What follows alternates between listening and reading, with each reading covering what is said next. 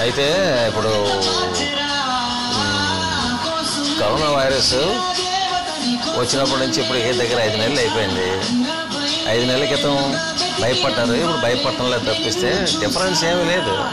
అప్పుడు ఏం జరిగింది? ఇప్పుడు అదే జరుగుతుంది. అప్పట్లాగే ఇప్పుడు తిరుగుతున్నాం. ఈ మధ్యలో లాక్డౌన్ ఆ లాక్డౌన్లో ఏం చేసాం? లాక్డౌన్ తర్వాత ఇప్పుడు మళ్ళీ ఓపెన్ చేసిన తర్వాత ఇంతకుముందు ఇప్పుడు డిసెంబర్లో ఉన్న జనవరిలో ఉన్న పొజిషన్ ఇప్పుడు వచ్చింది. ఏ రకంగా కంట్రోల్ అవుతాయి డబ్బులు పోగొట్టుకున్నాం అంతే తెగించారు. ఏమంటే హెర్డ్ ఇమ్యూనిటీ అంటున్నారు.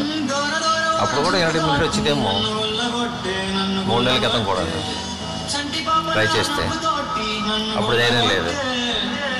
ఇప్పుడు పాపం లేబర్ అందరూ ఒక తెప్పలు పెట్టేసిన తర్వాత ఇప్పుడు